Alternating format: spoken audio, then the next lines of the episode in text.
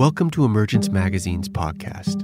I'm Emmanuel Vaughan-Lee, executive editor of Emergence Magazine, located on the unceded ancestral lands of the Coast Miwok people of present day Marin County. Each week, we feature a new interview, narrated essay, or story exploring the threads connecting ecology, culture, and spirituality. Jake Skeets is Black Streak Wood, born for water's edge. He is Diné from Vanderwagen, New Mexico, and the author of the poetry collection Eyes Bottled Dark with a Mouthful of Flowers, winner of the National Poetry Series and the American Book Award. In this essay, Jake offers a Diné perspective of time, memory, and land. As he reveals a new realm of depth and relationship in our memories, which are woven within both time and land, he conjures a deep reverence for the spaces we remember and explores the fields of memory that can unfold through language and storytelling.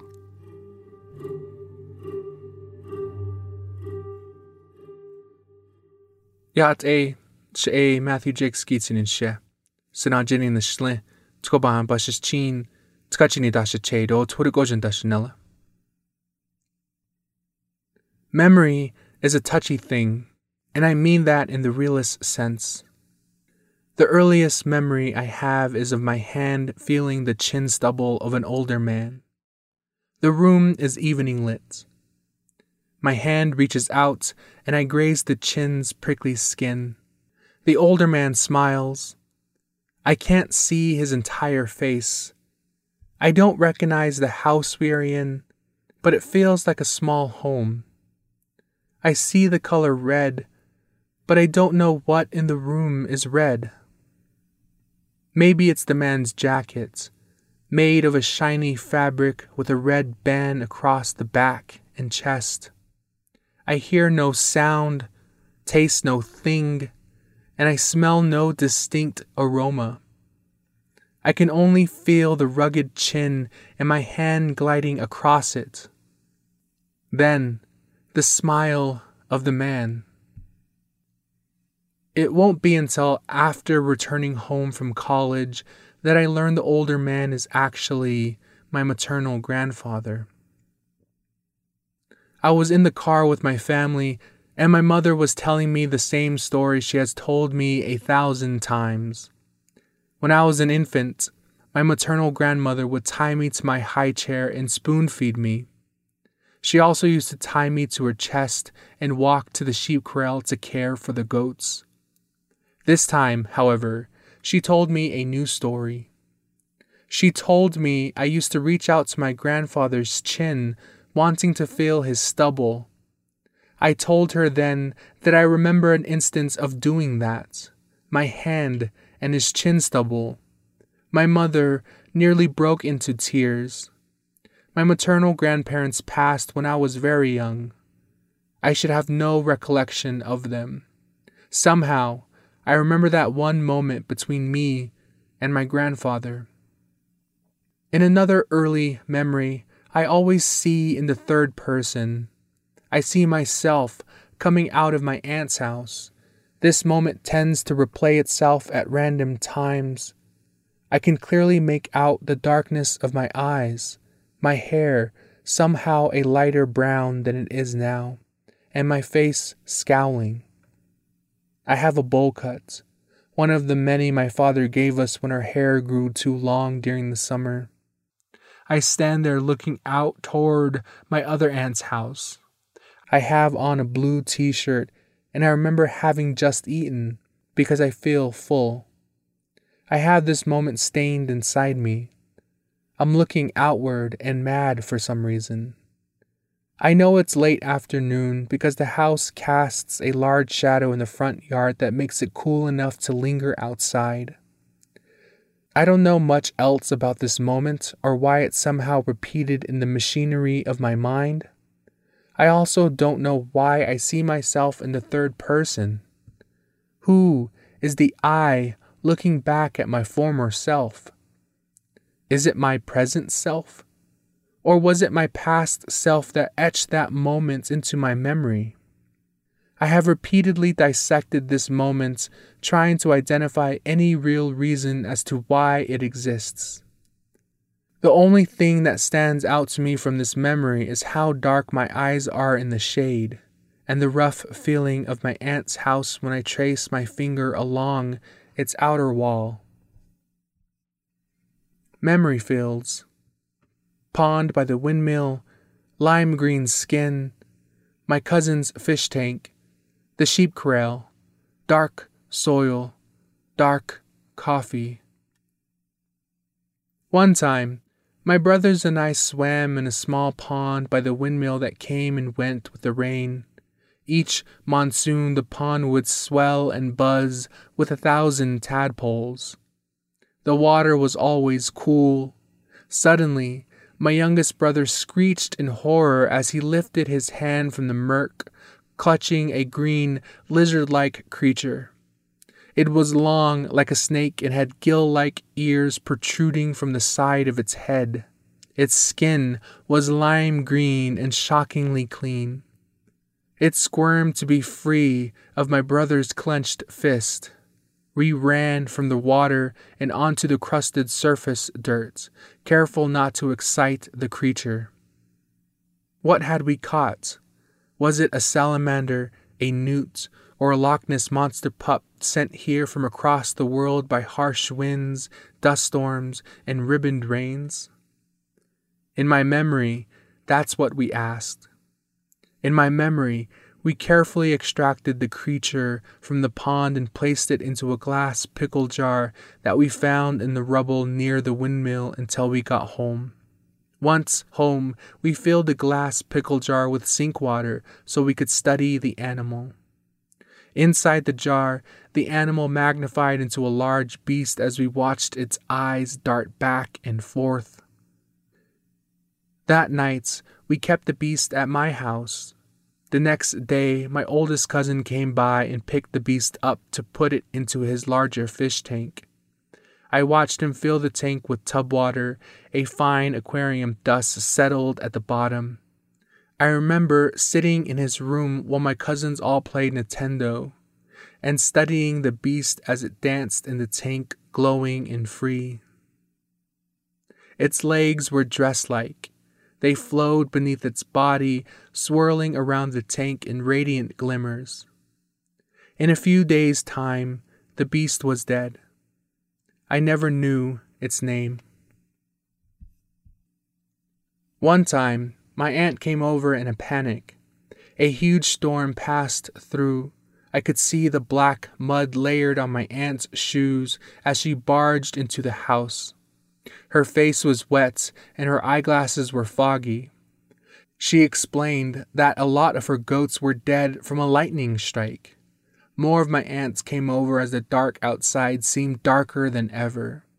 I saw faint glimmers of lightning in the east as a cool wind calmed the storm down. My mom asked me to make coffee as everybody opened cookies and yeast bread to share. My aunts sat around the dining table sharing stories. Every now and then, they would transition back to discussing the task at hand building a new sheep corral. After a few plans were made, they would venture off again into another time when this thing happened, or that one time that one relative did that one thing in town. They managed to travel through time without effort, in loud bursts of laughter and quiet sighs. I remember putting a big pot of black coffee on the table. My aunt smiled and told me she liked my coffee best because of how strong I made it. Then she dumped spoonfuls of powder creamer and sugar into her cup until the coffee turned beige. My aunt then gestured toward her cup, telling me with just body language to taste it.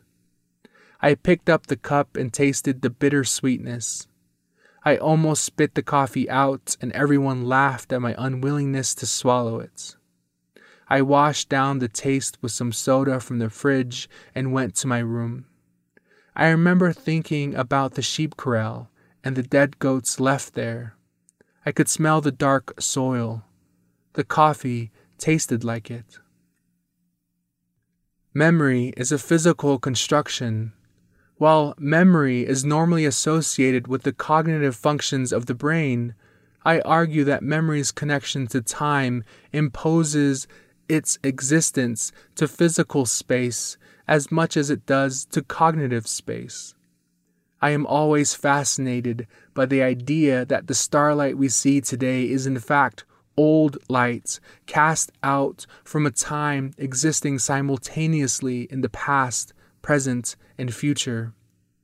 The star's lights began in its present, a past to us when we see it in our present, which is the star's future. I first learned this in seventh grade science class. Astronomy and the periodic table stood out to me during those years. This course was my sixth period class out of seven for the entire day. During the course, I would develop intense headaches, making it hard for me to concentrate. One day, I remember panicking because I couldn't see the periodic table on the chalkboard anymore. I told my parents, and they took me to an eye doctor. I had inherited the hazy vision of my parents and a rather intense form of astigmatism.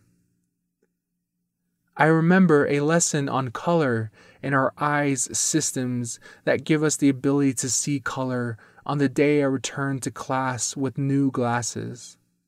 Lights reflected off of objects creates the color we see, thanks to the technologies of our eyes. My teacher asked me to hand him my glasses to show the class. He explained the need for prescription glasses is related to the ways eyes interact with light. Why he chose my glasses is beyond me. He, too, wore glasses. But I remember that particular moment, my seventh grade teacher holding my glasses up before the class as I watched the afternoon lights shine through the lenses. Today, whenever I see sunlight shine through lenses or glass, I am reminded of that moment in that classroom when I learned that because sunlight takes 8 minutes and 20 seconds to reach the earth, the things we see are in some way a part of the past. Pasts, presents, and futures exist simultaneously. There is a pond near my family's sheep corral. Whenever I see or remember the pond, I am reminded of many moments of my childhood, my past. The pond is a physical construction of my memory, much like sunlight passing through lenses is. It's a memory field. The pond itself is small and sits at the entrance to the sheep corral. The pond also sits at the entrance to my childhood. It holds the moment my cousin stood in the pond with her overalls rolled up and dozens of tadpoles swimming around her ankles. She wore lights and faded overalls with a stark white shirt. Her hair was held back with a headband and flowed out in deep, dark curls. She covered her face with her hands as she squirmed at the touch of the tadpoles on her feet. Her clothes were new, and we both shuddered when we heard her father yell her name. We both knew the kind of trouble she would be in. I remember her slowly walking out of the pond, her head down. She left footprints in the dark mud between us. I looked down and lifted my right foot slowly in an attempt to catch tadpoles on the top part of my foot. A few of them slid off as I lifted my foot out of the brown water. I heard yelling as the door shut behind my cousin. I didn't mean to get her in trouble. As I sit here typing this moment of my past, the visceral experience of the moments is pulled from the past into my present, my child self's future, and I feel these moments again. I feel the tadpoles swimming around my feet and the wind cooing as I watch my cousin walk toward her house. I sit back in my chair and think about the stories conjured from this pond, this physical and cognitive space. Memory exists as a kind of spatio-temporal entity because time, memory, and land are woven together. One cannot look at the Grand Canyon without conjuring the deep time needed to create it. We drive past restaurants and maybe we remember that one time that thing happened. I grow weary of the word spatial because I am more interested in the idea of a terrestrial temporal matrix. I call this terra temporal matrix the memory field because of memory's unique engagement with time and land. Time is terrestrial and feeds our cognitive development and relationship to the universe itself. The word terrestrial also grows heavy. It has similarities with words like sublunary, which place the terrestrial opposite a religious or spiritual space. The word temporal isn't adequate either. The memory field is a matrix of time, memory, and land.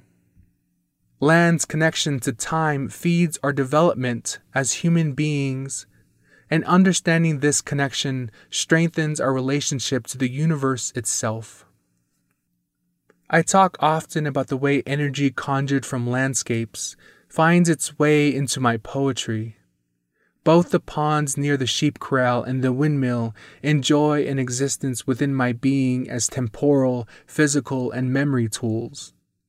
Throughout our lifetimes, we develop many memory fields as we navigate humanhood in ever changing times and environments. As we venture in and out of these fields, we are essentially participating in time and space travel. The act of remembering is a technology of the cognitive and physical parts of the human body. Radical remembering is the ability to travel through time, space, and existence.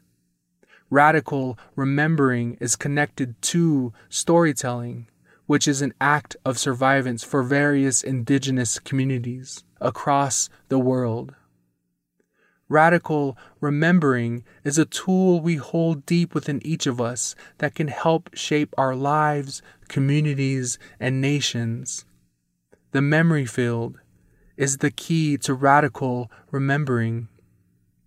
In his book, Beyond Settler Time, Temporal Sovereignty, and Indigenous Self Determination, Mark Rifkin argues that Native people exist in a timeless space, ever changing between referential frames of time. Native people exist in a pre contact past or within a post colonial current, depending on which American consciousness and gaze are being employed. Native people are given the ability to transcend physical limitations of representation. They walk from spectacle to activist to spiritual to contemporary to dead. However, it is through memory that Native people reclaim a history both individual and collective, both personal and communal, both deeply intimate and extremely political. Memory is woven in a unique matrix with land, language, and time. Native people have already mastered time travel. They are able to conjure the deepest parts of humanhood through the act of memory. Radical remembering, then, has the potential to teach a way of being that isn't tied to a capitalist future, but is instead reliant on the self's engagement with the natural world. I don't mean that we should return to pre contact native life, but we should push forward into a new realm of thinking about memory, time, and land. I can't provide an example of what this looks like because there are no examples to pull from that exist in our physical reality. Instead, I turn to language and storytelling because of their connection to our memory fields. Rifkin refers to the concept of simultaneity, which I've discussed before when addressing my own work within poetry chiastic structure in verse opens spatiotemporal reasoning within language. Within standard American English, a sentence's syntax should be subject, verb, object. For example, I am going to the store. Within Diné syntax, the sentence becomes the store is where I'm going to. In fact, this sentence comes from Luci Tapahonso's poem Hill's Brothers Coffee. Within SAE, the subject is placed at the center and verbs into the world. Within Diné syntax, the spatial reasoning of the object is centered and therefore ignited within the reader's mind before the speaker and verb. In another example, hello is considered a standard greeting in SAE. Hello has a mixed past and is considered to be drawn upon hallow or holo, which are words said to attract attention. However, according to a brisk Google search, hello is first referenced within the American West as a normal welcome when entering a house. One would utter hello, the house, upon entering a home to announce themselves a friendly neighbor and not a savage Indian. Again, the subject verbs into the space. This space is then closed off from the frontier. The American home is immediately placed opposite the savage wilderness.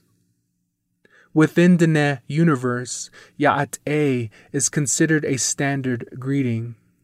However, Yá'át'ééh has a much deeper translation that acknowledges the surroundings of the speaker and those around the speaker.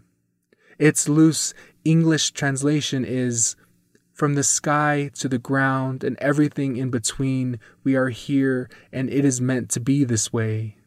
Yá'át'ééh acknowledges the landscape and offers back to the universe a sense of balance. This is needed now more than ever. Memory fields. Pond, gill, reptilian green leather slick in brown hands, a finger tracing a stucco wall, a stubbled chin, blood rivering from the knees like lightning striking a sheep corral, a thousand tadpoles looking like rain rattling the water. The memory field reveals a spatio-temporal existence through the acknowledgement of and engagement with time's physical self and the spatial contexts of that existence. When I introduce myself in Diné, I start first with my mother's clan. I've learned that it's also appropriate to identify where your mother's family is from, both physically and historically. That is, one should always try to learn their family's clan's stories and history. Then I share my father's clan, and my maternal grandfather's clan, and my paternal grandfather's clan. Again, you should always try to mention the homelands of these families and clans. This insight into the world and ways of introduction centers land and stories.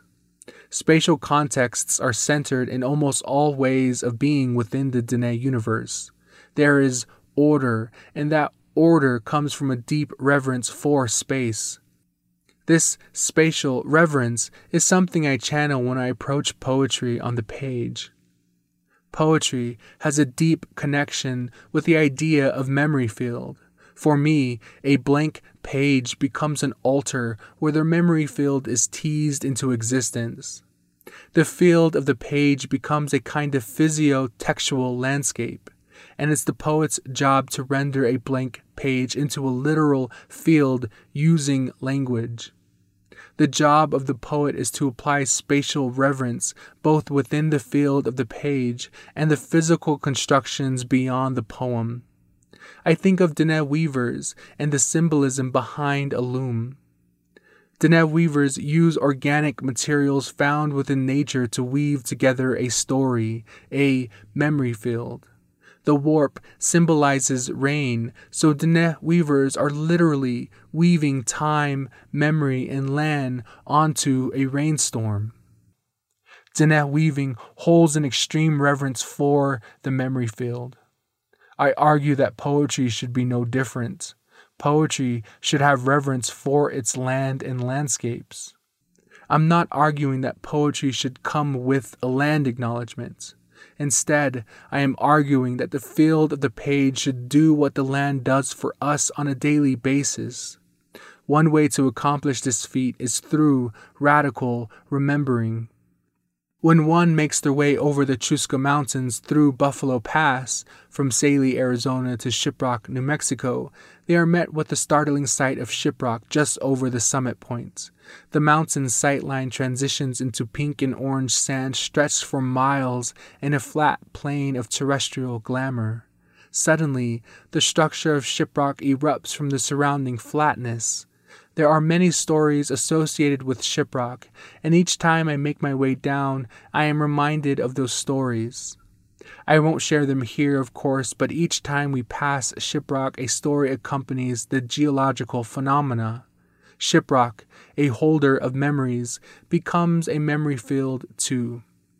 Each time we pass through these roads, my partner will mention a rock formation's name and explain the story behind its naming. He'll ask, Do you know why they call those rocks that? Then, as we drive either to or from the Chuskas, he will tell another story, and sometimes it's the same story about the rock formation and its name. Within the lexicon of Diné universe, shiprock and similar images of snow, arroyos, and rock formations deal with the past, present, and future because each comes with a story.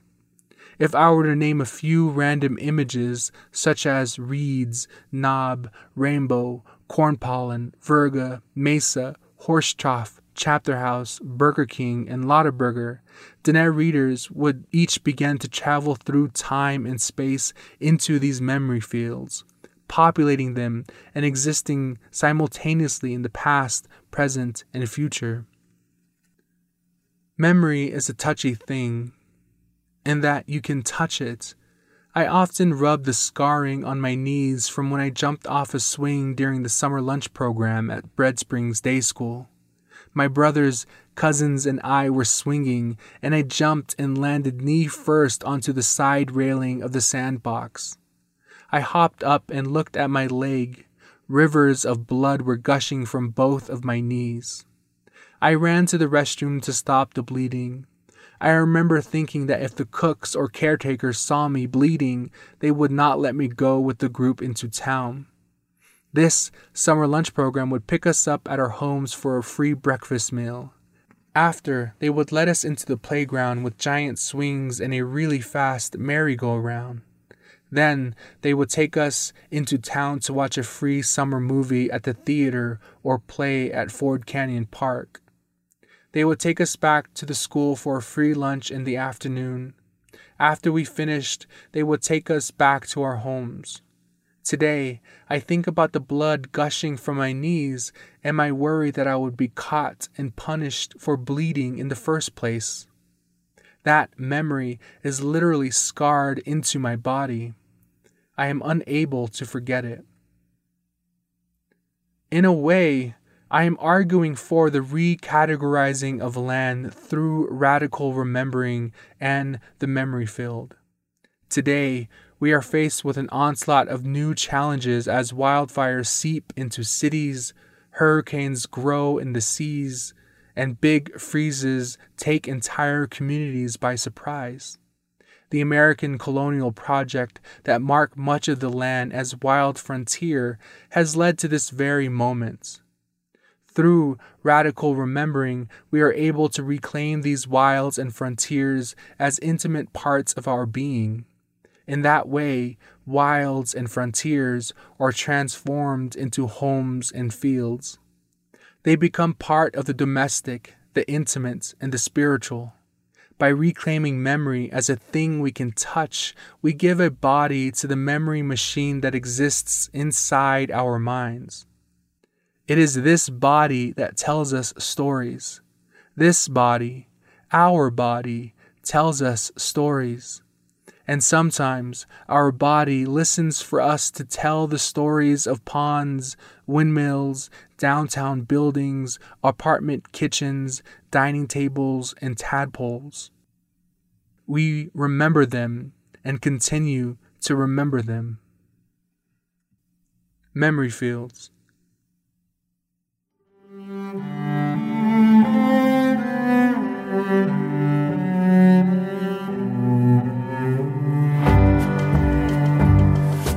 Magazine is an initiative of Kalliopeia Foundation. Our theme music is composed by H. Scott Salinas. Our original essays, films, in depth interviews, and rich multimedia explore the threads connecting ecology, culture, and spirituality. You can subscribe to our podcast wherever podcasts are found. To subscribe to our newsletter and check out more of our stories, visit emergencemagazine.org.